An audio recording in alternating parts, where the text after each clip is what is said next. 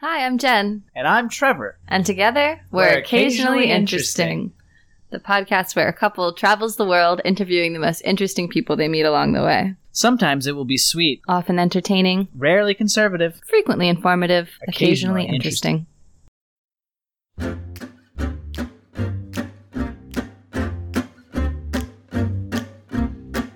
Occasionally interesting. Occasionally interesting. They are occasionally interesting.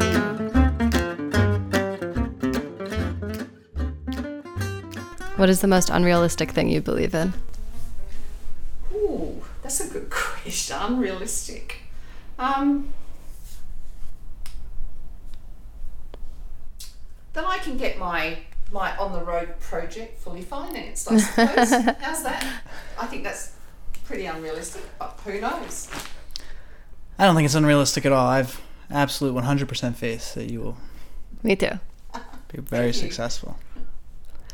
If there was one behavior or action you could get everyone in the world to do or stop doing, what would it be?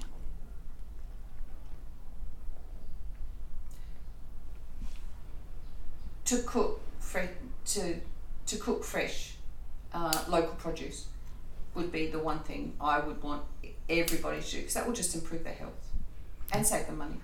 And make them happier and connect them them to the planet and community. Yeah, And help the environment. And it's really an all encompassing. Uh, It is. I love that answer. That's great. Uh, What is the most annoying thing about people? they talk. Which is interesting, isn't it, given that we're having a conversation. The most annoying, um, I think people don't want to listen. They're stuck in their way, and that's the, they're conditioned into a certain um, into a certain line of thinking. I call it um, institutionalized thinking. It's a bit like uh, if the doctor says, okay, or the doctor's receptionist said, all right, yes, we can fit you in at three o'clock and that might be hugely inconvenient. They wouldn't think to say, well, can I come at one o'clock or do you have something tomorrow? So, no, no, no. The receptionist said, I have to be there. And they don't question. Yeah, it's a shame. And it's all across all age groups. But definitely in my in my age group and um, older than me, so in the next generation, like my mum, um, yeah, very much institutionalised. But unfortunately, even in my own generation, um, I see it around me, my, like my family and friends. Oh no, no, we have to go then. Well, well, no, you don't actually. it doesn't really matter. You know, a podiatrist appointment. It doesn't really matter if you have your toenails cut today at two o'clock or tomorrow or next week. In reality, Yeah. you're going to give up on this, which potentially is really important, or something you really want to do, and you let someone else dictate to you. Also a good answer. What is something that is really popular now, but in five years everyone will look back on and be embarrassed by? Oh, these are fantastic questions. Thank you. Hadn't thought of this one. I hope you're recording this. um, oh, probably selfies. I think if we take social media because it is so big, there um, and it's out there. Even if you delete it off your private account, is there? I think some of that will come back to haunt people, as it has already. Yeah. Yeah. Definitely something in social media. That'd be that'd be amazing if uh, selfies went went away in five years, but I don't. I'm not so optimistic. Fingers crossed. What is your favorite thing about yourself? Hmm. The fact that I'll have a go. Oh, I'm um, a calculated risk taker. um, someone said, uh, actually on social media last week, they were asking a question and they said, Oh, wait a minute, where in the world are you right now? And I said, Actually, I'm in Chiang Mai going to the Digital Nomad Conference. And he said, Oh, go you, Christine Smith, you know, the action taker. Um, I'm not much, believe it or not, I'm not much about talking, I'm more about doing.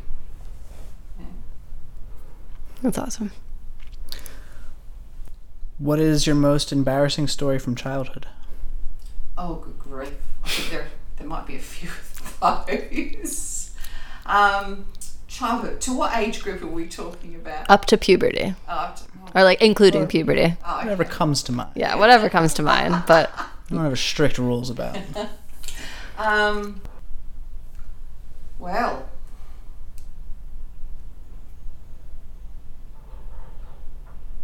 I can.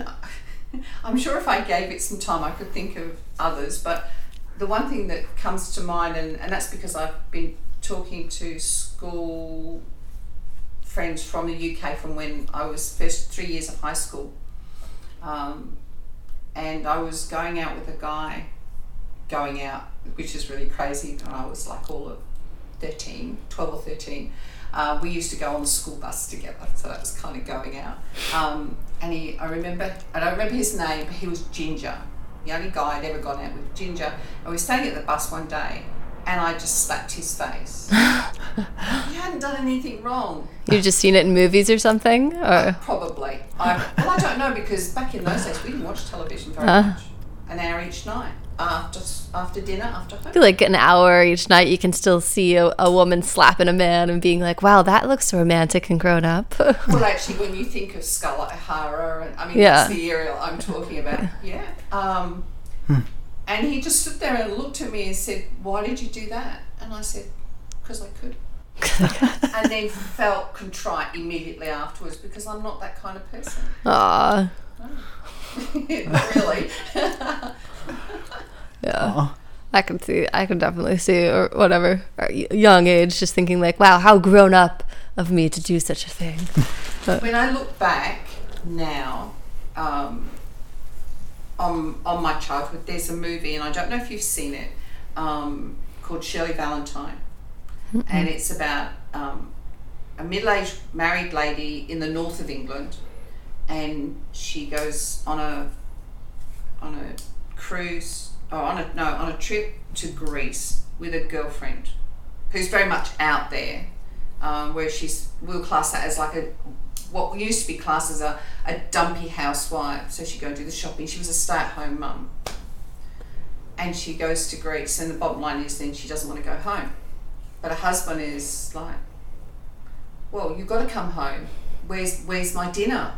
I need you to come home because of the the way life in the UK worked." And she doesn't. She stays in Greece, um, but the husband ends up joining her. So there, a, there is a nice happy ending to it. but it's the whole attitude. It was the the, and I've gone. That's me. I can so relate to that movie attitude. So if ever you get the opportunity, have a look at it. Shirley Valentine. It will make you laugh.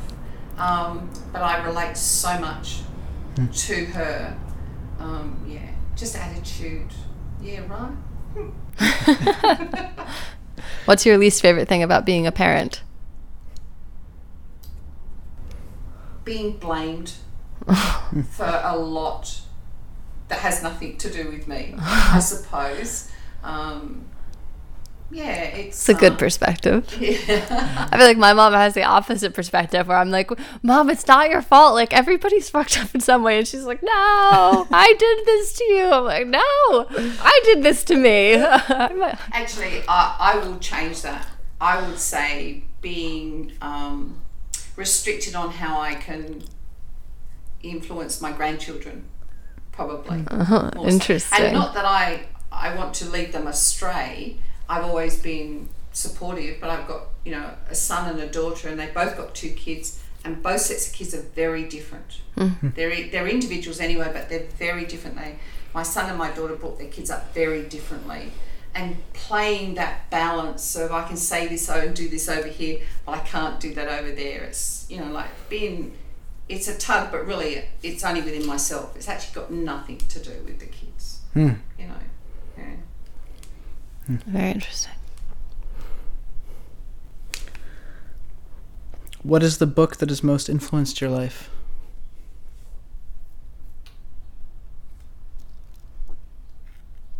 Listen, mate, I have read so many books. I can tell you that it's not a self help, self discovery book.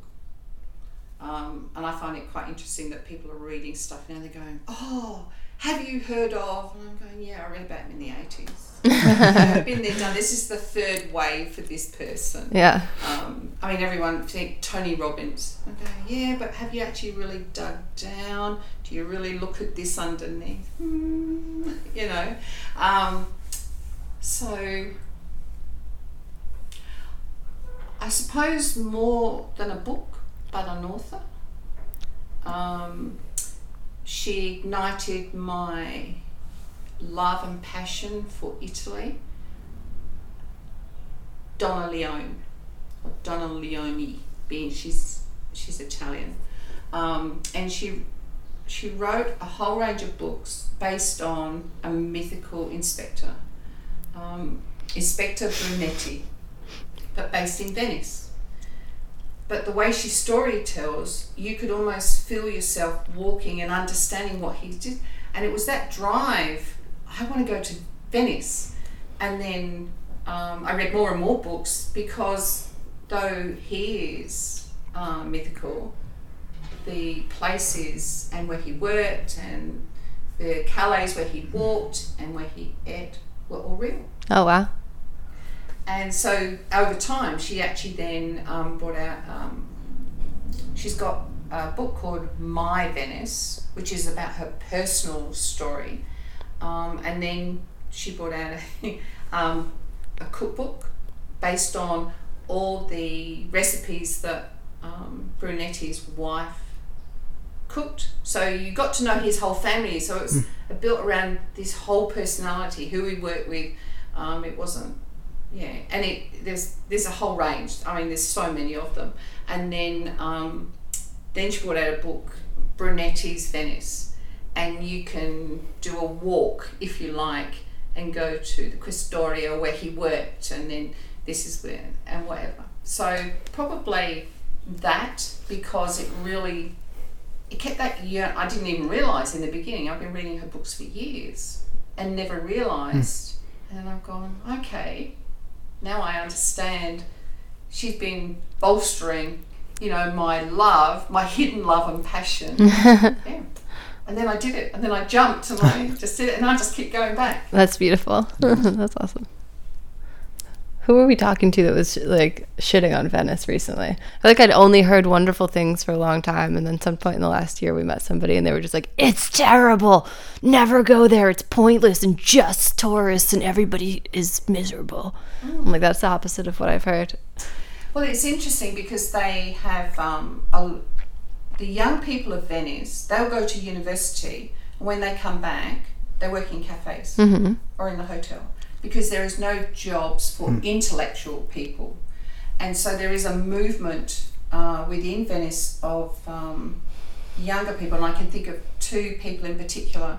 She's French and he's German, who now um, are just promoting the um, artisans of Venice. So if you're going to buy this, um, there's a, a whole community now. They have a sticker. It doesn't cost um, the artisans anything. The tourists, you buy like a pass and you get a specific discount in each of the places that you might utilize. Um, but there's this whole movement of because there's Venice is a retired person's place, if you like, because there's no young money in it. There is nothing for young people. Um, if I could do something, I would love to go there and open like a co-working. They don't have co-working spaces. Um, so like a co-working space and have the different artisans come in and teach. You know, whatever. That'd be cool. Let's, let's say doing, uh, let's say photography, because the restrictions, if you take something simple like a hairdresser, cannot take an apprentice on unless the height of the ceiling is above 4.3 meters. What? Oh, yeah, what? That, that is that is one of the number one things for someone to teach what they do. So an artisan like a, so a weird. jewelry maker or whatever, and it's because all the buildings in Venice are, are really old. A lot of the ceilings aren't that high. So for me, it was like could have a co-working space, but have all the artisans come in and they could do uh, have their workshops. Doesn't matter what it is, they could all come in this because this minimum ceiling height would disappear. Wow. Yeah, you Um, you should definitely start that. We'll come visit. Yeah. But there's, you know, then, you know, we talk about um, Thai bureaucracy. Italy is exactly the same. yeah, bureaucracy is bureaucracy everywhere. The whole works. And you'd need an Italian to front it and, I all, it's really the same as what's here. Yeah. Uh, what life practices do you do to keep yourself sane and balanced? I was going to say drink, but that'll give the wrong impression because I don't actually drink. Um, I just do, um, as in do something, as opposed to sit and stay in my own head. Mm-hmm. Um, when I when I, I talk to people around me and they say, "Oh, what what motivates you?" "Oh, I have so much trouble." And I go, "Well, doesn't your life motivate you? What you do? So then you're incongruent." Yeah. Um, I don't need external motivation, and if I get up and I'm not particularly motivated, I accept it "What do I need to do?" I need to just sit and read and listen to music, or go out in the garden and just rebuild whatever the link is. I don't think about it. I don't stay in my own head, which I don't know seems to be something that people do today. It's all about oh, I need to go find myself. Well, no, you don't. You just need to get out of bed and do something. I totally, totally agree. Yeah, it seems like people think it's uh, irresponsible, or like that's this seems to be the trend these days to think it's irresponsible to not give all of this attention to yourself and every thought that you have, and yeah, just give credence to thinking that everything you're thinking has so much meaning and is the ultimate pursuit, and that's you're you're going to find yourself so much more by doing an activity and contributing something to yourself and to the world. yes. And yeah, what was this? I sent him a Dale Carnegie Dale Carnegie quote the other day. That's like, uh, if you're if you're feeling anxious or scared, don't sit at home and think about it because inaction breeds anxiety. Are you pulling up the exact quote? and it does like I, I quite agree. Um, if i'm if i say i'm feeling out of sorts so I, I don't think about oh, why am i feeling out of sorts? I just accept that i am. Yeah, uh, i'm exceedingly tired and i know i have things to do when i get home and if i sit down and have a cup of tea i'm not going to get up and i'm not going to do what i have to and so what i do i, hi- mm. I, I head to my kitchen and i make something yeah, That was. I'm surprised. I was. I was thinking you were going to say cook because for me, I think just the act of creating something and then the enjoying that thing or having other people enjoy that thing is very therapeutic. Mm. yeah, It is. I will, if I need something Pippa. quick to do, I will make a batch of jam. I can make a batch of jam from beginning to end, including washing the dishes, and end up with, say, 12 jars or something and go, cool.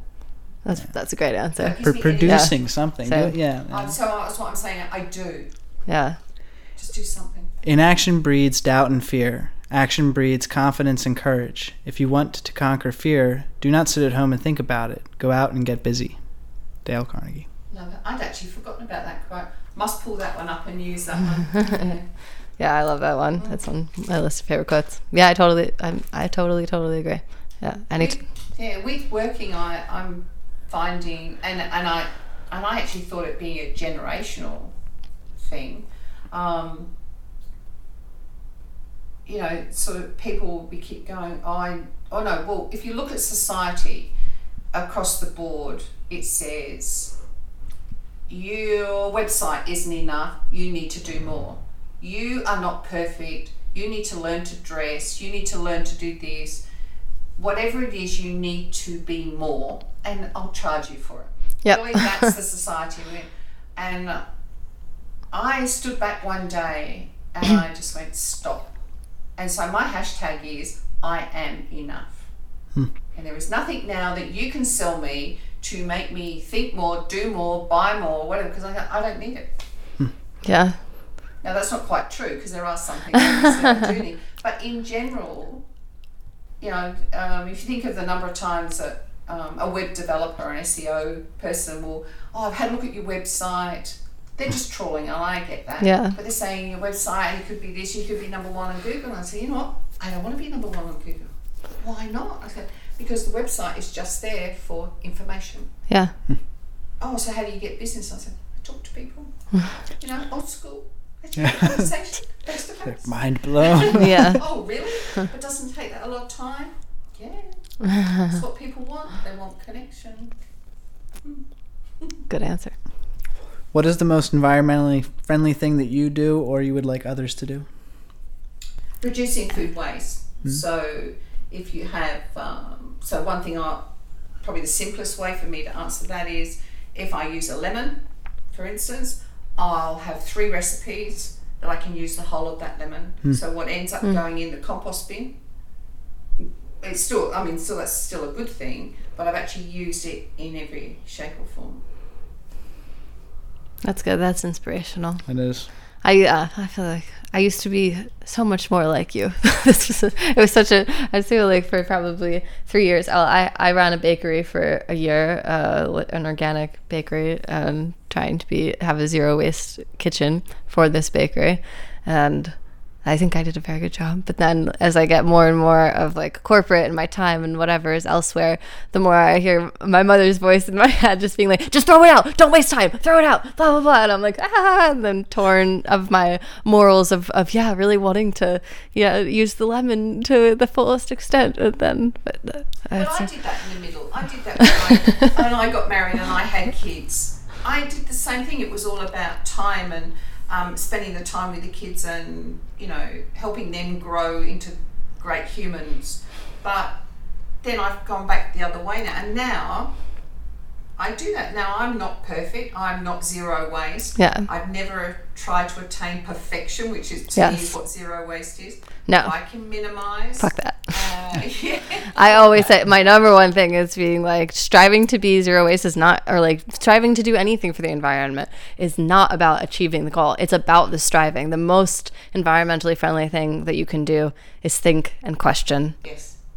I mean, hopefully take some action, but like, but it's not about achieving perfection and being this pinnacle. It's about it, throughout your day, just evaluating your options and yeah, I really need that third bag that they're putting my produce into in Thailand. Hey, it's 2020 now. Things have changed, but That's no. true. Way to go, Thailand. I'm proud of Thailand. They're getting better. But we looked in a dumpster yesterday and took some hmm. photographs and said, how could we encourage, just hmm. thinking whether we do it or not, or whether we have a conversation, someone else takes the idea. It's about, but just thinking, we just looked at the amount of waste and it was only a third full. Yeah. So if they didn't use a bag for that and that, even if they just stopped two bags and only use one, that's a big start.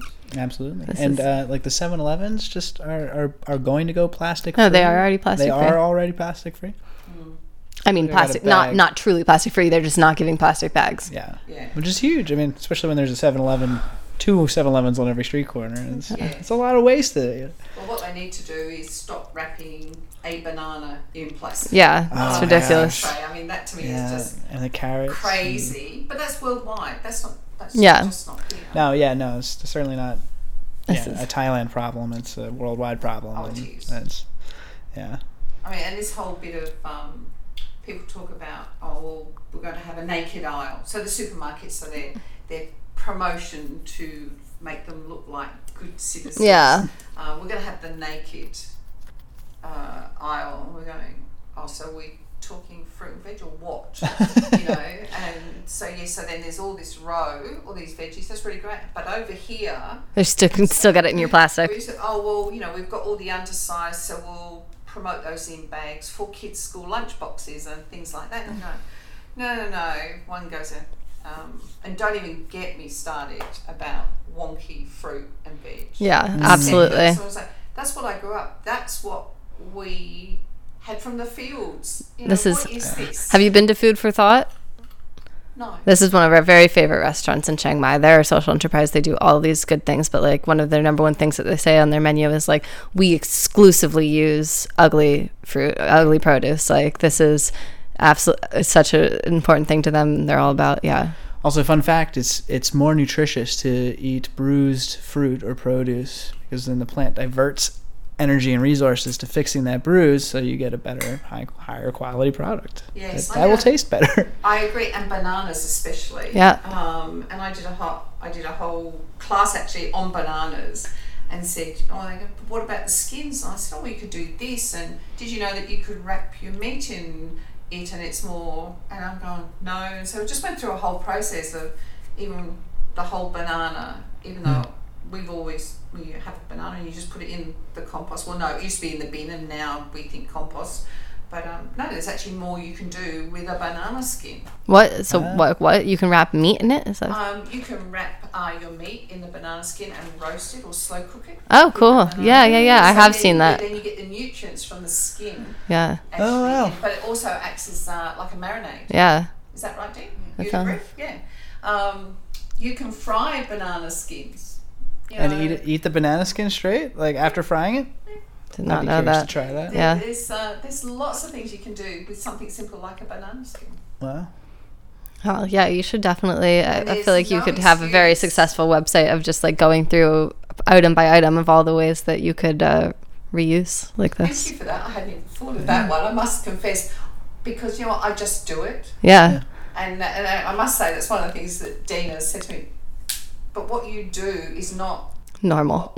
Exactly. Yeah, I'll, I'll wear not normal cat Oh, good. Um, because I just Yeah, like there's definitely people like me. I would love to do alternative things with the banana skin, but yeah, I don't. I just don't know it, and I don't. I mean, I there's tons of stuff like this where I've googled it, but also there's only so much you can do with like. I mean, I feel like ones for orange peels is like you can use it. As, you can dry it and use it in your underwear drawer, like as a as a natural. Uh, whatever freshener thing, but then and replace it. But that's still like that's one orange peel. If I'm using all these orange peels, like what are you can what can you? Well, I'd love to know all the things I can I'm do. with you on that totally, and I don't go to that nth degree. Um, but um, I ran some kids programs for a local council. It was on a, a weekend, and it's all about sustainability. That whole weekend is about sustainability. Um, and I ran two classes, and the kids could just come in. But it was really interesting. The little kids came into um, making cakes out of fruit. Um, so you just build different fruits and turn them into what looks like a cake. Love it. And so then all the peels and all the all the bits, because there are lots of bits when kids cut things up, went through the juicer. So they all went home with a um, glass bottle of freshly squeezed juice Ooh. and all the oranges um, that we'd squeezed out, um, the local um, plant nursery donated seedlings, so veggie seed, or herb seedlings, and um, some potting mix. And then we filled them all with a seedling. And then Oh, we could and so then all the clever. Got to take one of those home, and then all you do is put that whole seedling in the ground, and then that just then disappears. That's awesome. Yeah. I like that one. Yeah, I've seen that with like uh, egg halves too. You can do that with an eggshell. Anyway, all right. Why do people do small talk? And what are your feelings on small talk? I I find small talk frustrating when it continues. I think small talk's good when you don't know someone and you're finding common ground, um, and then you can go into a more substantial conversation. Um, so it's just finding that that common ground. You go, okay, now I can talk about this because people like to talk about themselves. Here we are doing an interview, which is really funny. um, but it is finding common ground, just that little bit. But after that, um, and when you're comfortable with people, I don't think you need small talk. Yeah. You know, I can sit in a room with someone that I know quite well and not say a word for an hour. You know, we could be reading, watching a movie, doesn't really matter, but just being. You know, you just don't need to have that constant noise all the time.